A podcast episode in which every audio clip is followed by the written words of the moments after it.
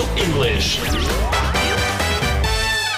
Ми продовжуємо вивчати англійську разом з Біблією. Одній із минулих програм ми вивчили слово Sabbath – субота, день відпочинку та спокою. Remember the Sabbath day – пам'ятай день суботній, говорить четверта заповідь. Українському слову «заповідь» відповідає англійське commandment. Американська вимова цього слова – commandment, але я надалі буду вживати британську. Bible English. Мабуть, усім нам знайомий вираз «десять заповідей» – «The Ten Commandments» і менш відома їхня назва – «Decalogue» – «Decalogue». «There are ten commandments in the Bible» – у Біблії є десять заповідей.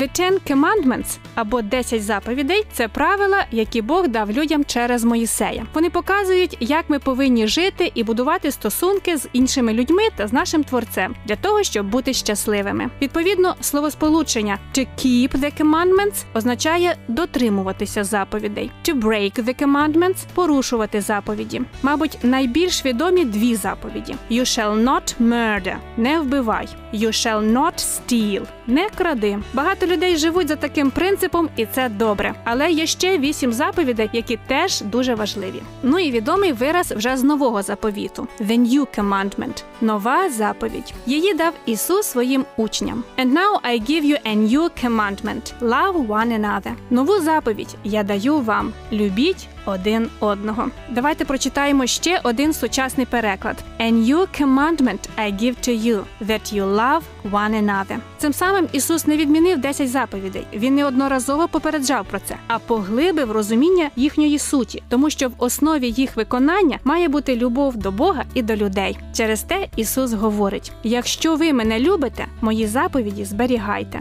Скажемо це англійською. «If you love me, you will keep my commandments». І ось це «if you love me» для Бога дуже важливе, тому що любов – основа Божого закону. А як закон по-англійськи, дізнаємося наступного разу.